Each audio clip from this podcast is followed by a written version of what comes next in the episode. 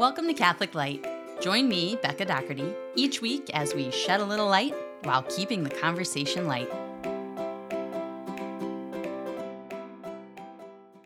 Hi, and welcome to Catholic Light. I'm Becca Doherty, and I'm delighted that you've decided to join me on this podcast. What I'd like to do today is first uh, introduce myself to you.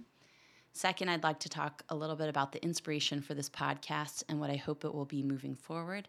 And then lastly, we'll end with a very brief history of the Catechism. We'll walk through its features and do a practical how to uh, use it. So, a guide to how to flip through the physical book of the Catechism, how to cite references from the Catechism, etc. So, first, I am married to a wonderful man, Dan. Uh, we've been married almost seven years, and we have three small children who are five and a half, four, and almost two. And we recently found out we're expecting baby number four. So it is a full and exciting and joyful and often tiring life, uh, but it's wonderful, such a gift. And I'm super grateful to be a stay at home mom with these little cuties.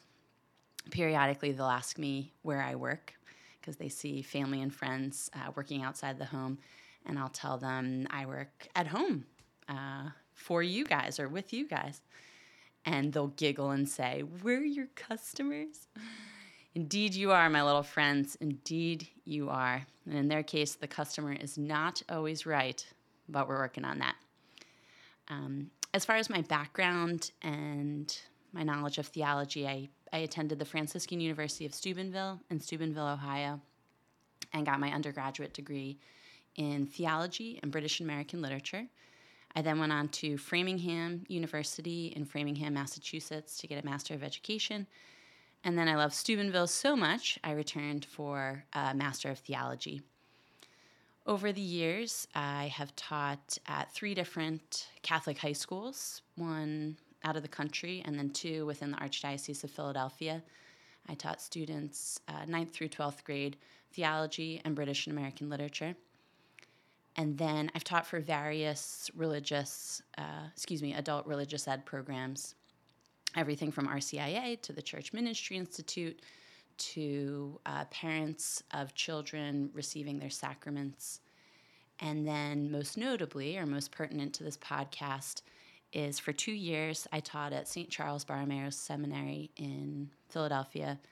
I taught aspirants to the diaconate or men aspiring to be deacons um, the course was specifically on the catechism.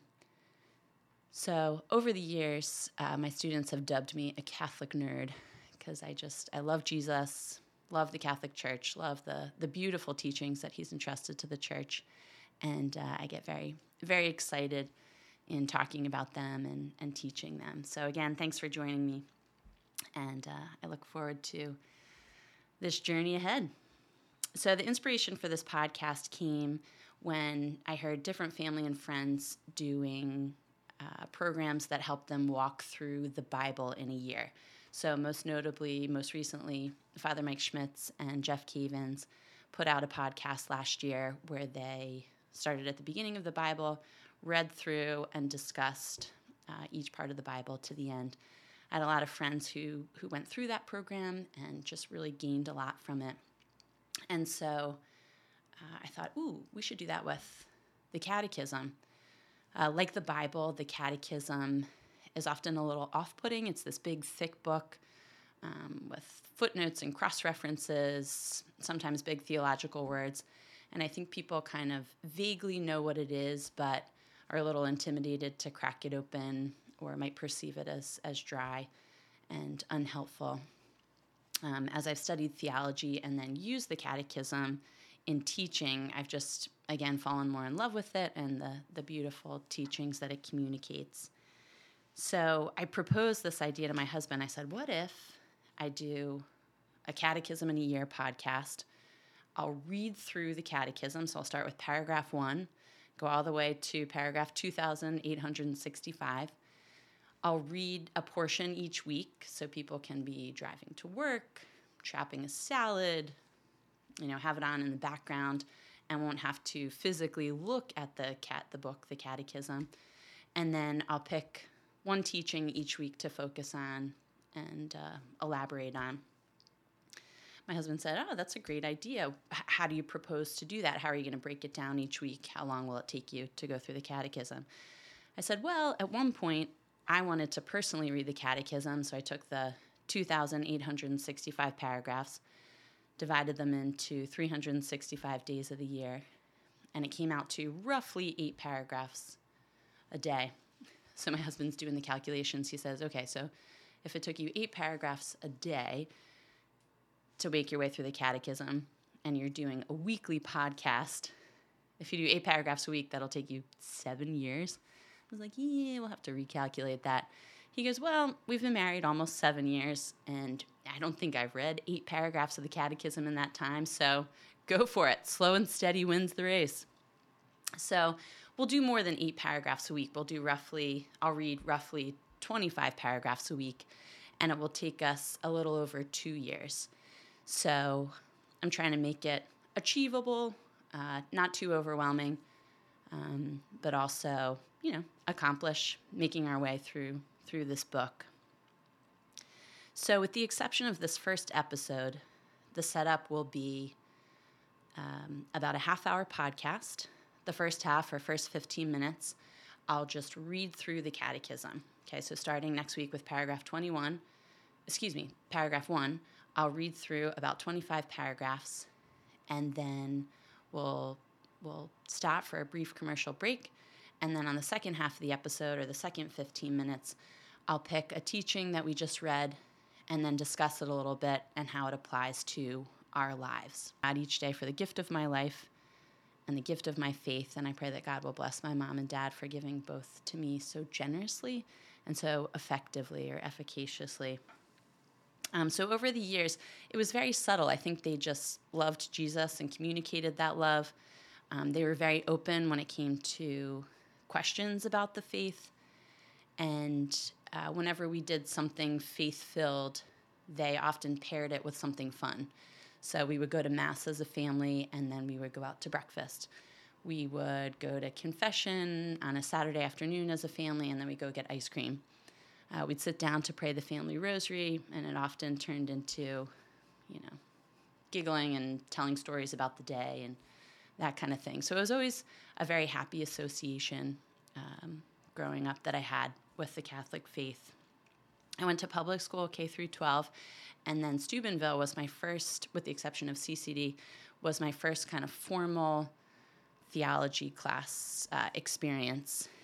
And when I entered that first theology class, and the professor, Father Dan Pattee, a third order regular Franciscan, started explaining kind of the why behind the what of our faith, my mind was just blown. It was like like these little Tetris pieces just falling into place, click, click, click. It all just made beautiful, clear sense.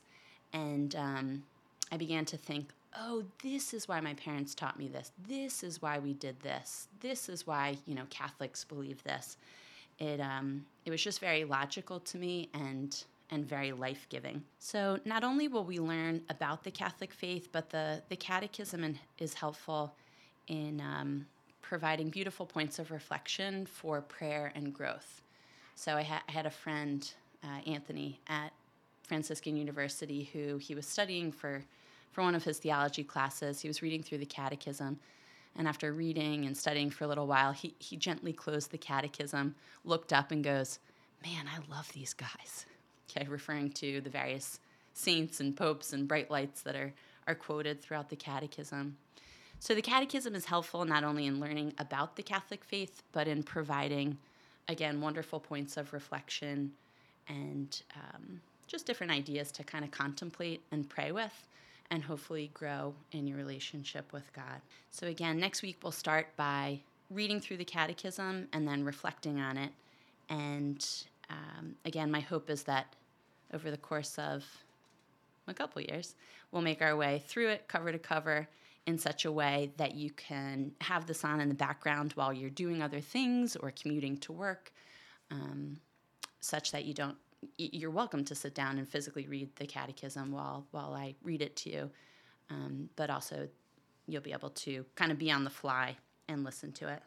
All right, so we'll pause pause for a moment, take a brief brief break, and then on the other side we'll talk a little bit about uh, where the catechism came from, and then how to use it. Thanks so much.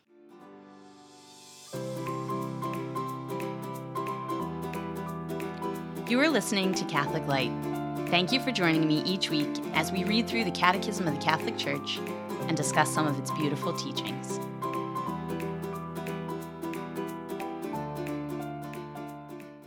Hi, and welcome back.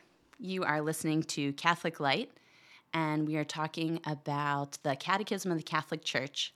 In the second half of the episode, I'm going to give you a brief history, how the Catechism came to be, and then we'll walk through uh, its features and talk a little bit about how to use it. So, in the mid to late 1500s, the Catholic Church convoked what's called an ecumenical council. Okay, so throughout our 2,000 plus years of, of church history, there have been moments where the Pope, the bishops, other church authorities have come together in what's known as an ecumenical or general council. This often comes about when there's a point of Catholic teaching that needs to be clarified or um, explained more clearly to the people. There might be abuses that have crept into the church that need to be addressed and purified. And so uh, the church will come together, clarify those points of teaching, aim to correct those points of, of corruption or you know, whatever's going on, and then move forward in a more clear and wonderful way. So, one of these ecumenical councils, uh, known as the Council of Trent, okay, which took place in northern Italy, uh, happened from 1545 through 1563. And one of the main reasons for this gathering of the Council of Trent was due to the effects of the Protestant Reformation on Catholics throughout the world. So you're probably familiar with uh, Protestant reformers such as Martin Luther, who protested the Catholic Church. So Martin Luther was a, a Catholic priest himself. And as he looked at the teachings of the Catholic Church, he started to disagree with and then protest them. Many Protestant reformers were very clear in their protestations. Okay, so they came up with pamphlets, little booklets where they would explain why they believed this aspect of the Catholic Church's teaching was wrong or where it needed to be corrected. And so, as these pamphlets and little booklets were distributed really throughout the world in many countries, thousands of Catholics were leaving the Catholic Church. They would, they would read these pamphlets and booklets and start to think, wow, that is wrong. Or they would see abuses that had crept into the church and think, you know, maybe this is not what Jesus Christ intended for us. And so many were leaving the Catholic Church. So the Pope, the bishops, church authorities uh, thought we need to get together and clarify what the church teaches. It's important to note that at church councils, the church does not change church teachings. Okay, so throughout our our 2,000 year history of the church, the church doesn't change doctrines or teachings. Sometimes you'll hear people say, like, oh, you know, when the church gets with the times and changes X, Y, and Z teaching, you know, then it'll be better. Um, that, that will not happen. So we believe that, that the truth entrusted to the Catholic Church by Jesus Christ is a truth that doesn't change. The church can define it more clearly, okay, or bring clarity to different teachings, but it doesn't change or update those teachings. So at the Council of Trent uh, in the mid 1500s, the church started clarifying uh, some of its teachings so that as Catholics were leaving the church, the church responded by saying, No, no, no, that's not what we actually believe. Here's what we believe and why. So, similar to my experience at Steubenville, as I learned the why behind the what. Um, the church tried to clarify for the people no, this is what we believe, and here's why. Here's where it comes from in scripture, in tradition. Here's why it works practically in our lives. And so, like the Protestant reformers, the church wanted to put out some material that concisely, clearly taught what the church believed. Need uh, for popular a popular authoritative manual because at the time there was a lack of uh, systematic knowledge among the clergy, among priests who were then teaching the people. And so at the Council of Trent, again, the Pope, the bishops, church authorities said, we need to put together a manual, much like these pamphlets and little booklets the Protestant reformers are putting out, and issue something for the people to read, maybe even memorize, so that we can you know, spread the, the church's teaching far and wide in a more clear and compelling way. So it was written, edited, and translated into Latin, and then published uh, in various translations for countries throughout the world. The council wanted this to be the official manual of popular instruction. So the church wanted to come up with a manual of church teaching that no matter what country you were in, what state of life you were in, you could reference it and then say, oh, this is what the church teaches, and here's why. So the the catechism that came out of the Council of Trent, often referred to as the Roman Catechism, was organized into four parts. So part 1 addressed the Apostles' Creed, part 2 addressed the sacraments, part 3 addressed the Decalogue or the 10 commandments, and then part 4 addressed prayer, especially the Lord's Prayer. Uh, bishops encouraged people to frequently read it so that all of its contents would be committed to memory. Okay, so that if people were were challenged by or encountered some of these tracts and booklets from Protestant reformers, they could draw up in their minds, oh, wait, in part three, the Catechism of the Council of Trent or the Roman Catechism actually says this, and here's why we believe what we believe. Okay, so that's really where the Catechism started, way back in the 16th century. I'm going to fast forward now to the 20th century and Pope John Paul II, who, at the 20th anniversary of the Second Vatican Council, so again, throughout 2,000 years of church history, we've had a number of ecumenical or general church councils where Pope, bishops, church authorities get together and clarify church teaching, um, kind of clean up some of the abuses that have crept into the church. And in 1985, again, the 20th anniversary of another ecumenical council, Vatican II, Pope John Paul II convoked the Extraordinary Assembly of the Synod of Bishops. So basically, he called together a group of bishops. And that group of bishops, as they met in honor of the anniversary of the Second Vatican Council, requested that a catechism of all Catholic doctrine regarding faith and morals be composed. So they turned to Pope John Paul II and said, We need to put together a catechism that gives an overview and again a clarification of what the church teaches when it comes to our faith and our morals. They prepared this for over six years, and then it was promulgated and published in 1992. So this was the first complete systematic synthesis of faith issued since the Catechism of Trent in 1566. You may have seen this 1992 catechism. It's tan with uh, a red title. This was originally written in French just because the writers of that catechism mostly spoke French, and then it was translated into the vernacular or the common language of various countries throughout the world. In 1997, then, so five years later, a second edition of the Catechism was published in Latin um, by the church, and then again translated into the vernacular, like our English translation, and uh, shared, you know, with all countries throughout the world. So this one is that big, heavy green catechism with gold letters on the front. And this updated version included lots of edits.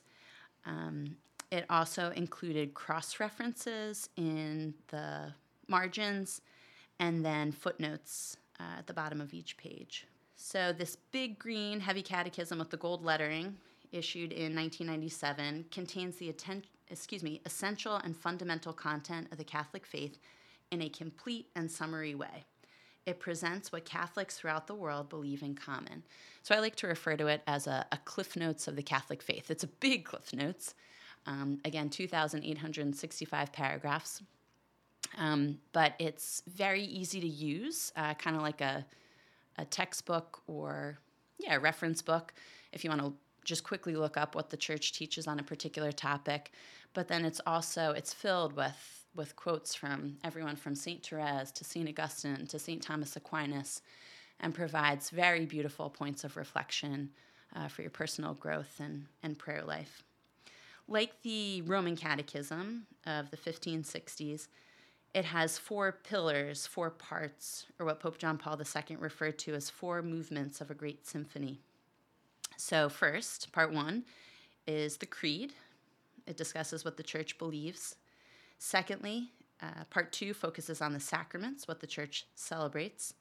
The third part discusses the commandments, or what the church lives. And then the fourth part discusses the Our Father, or what the church prays. Okay, so same setup as the Catechism of the Council of Trent. You might have heard of other catechisms along the way. So, a lot of people grew up reading the Baltimore Catechism. You might be familiar with the Penny Catechism, this catechism sold in England for a penny. Um, and so, these other catechisms are what are known as minor catechisms, whereas the Catechism of the Catholic Church is a major catechism. We can make a distinction between the major and minor catechisms by saying that a major catechism is a great resource for developing minor catechisms. Those minor catechisms are created to serve uh, local communities, specific countries, and uh, specific groups. For example, RCIA, okay, or um, you know, young Catholics. So uh, the Catechism of the Catholic Church, which was originally called the Catechism of the Universal Church, is a major catechism intended to be a point of reference for development of national or local catechisms and catechetical materials throughout the world. It was called Universal because the primary audience is the Universal Church. Okay, so it was created for everyone. From that Catechism of the Catholic Church, uh, most notably, we've uh, had we've received the compendium of the Catechism of the Catholic Church in 2005. This is similar in format to the Baltimore Catechism. It's made up of 598 questions and answers. Okay, so it's very easy to look up a specific teaching, what's often questioned about it, and then read through its answer.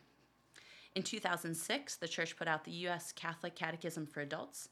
Okay, this is more like a college textbook, and my home parish uses that uh, for its RCIA candidate, candidates and catechumens. In 2011, then, the church put out the YOUCAT, or the Youth Catechism of the Catholic Church. And the aim of that catechism was for youth to better understand the Catechism of the Catholic Church. Okay. So we'll read through the 1997 uh, major Catechism of the Catholic Church, and then you might notice along the way, or you might have heard of these other minor catechisms that take the major catechism and basically uh, format it in such a way that it's helpful to a particular group, a particular audience, a particular country. All right. So we'll just end by taking a quick look at the catechism and some of its features. Again, this big, thick book is often construed as being a little overwhelming, maybe a little dusty and dry. But if you crack it open, you'll see that just like any other book, or like many other books, it has a table of contents in the front, it has a topical index in the back, and then also in the back, you'll find a list of abbreviations and what they stand for. So throughout the catechism, there are a number of footnotes, and those footnotes often include these little abbreviated documents. So if you flip to the back, you'll see a list of abbreviations, what they stand for. And just after the abbreviations section, you'll see a glossary. So if, as you're reading through the catechism, you come across a term with which you're not familiar, you can flip to the glossary in the back, read its definition. And then at the bottom of every page, you'll see a number of footnotes. Okay, so again, just like any other book, um, topics are, are footnoted at the bottom, and then um, if you want to read further, you can go to that reference and read, you know, a further document on the topic. Lastly, along the left side of the left page, the right side of the right page, you'll see cross references in the margins to other spots in the catechism um, that can then help you, again, delve more deeply into that particular topic.